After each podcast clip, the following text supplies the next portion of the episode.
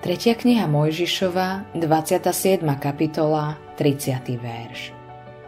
Všetky desiatky zo zeme patria hospodinovi. Máme byť správcami našich peňazí.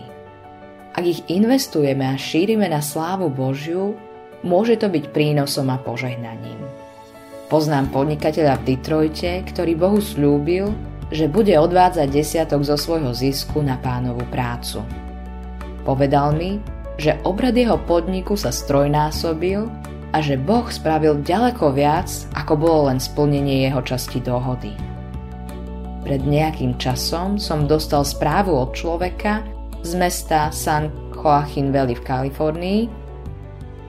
Napísal mi, že sa so svojou manželkou dohodli, že budú desatinu svojho príjmu odvádzať pánovi čase, keď urobili dané rozhodnutie, mal prácu len na 7 mesiacov v roku. Momentálne ale má už trvalú prácu a zarába takmer dvojnásobok toho, čo predtým. Tento fakt jednoducho nemôžeme ignorovať. Ľuďom, ktorí sú štedrí a dávajú Bohu, písmo sľubuje materiálne a duchovné dobro.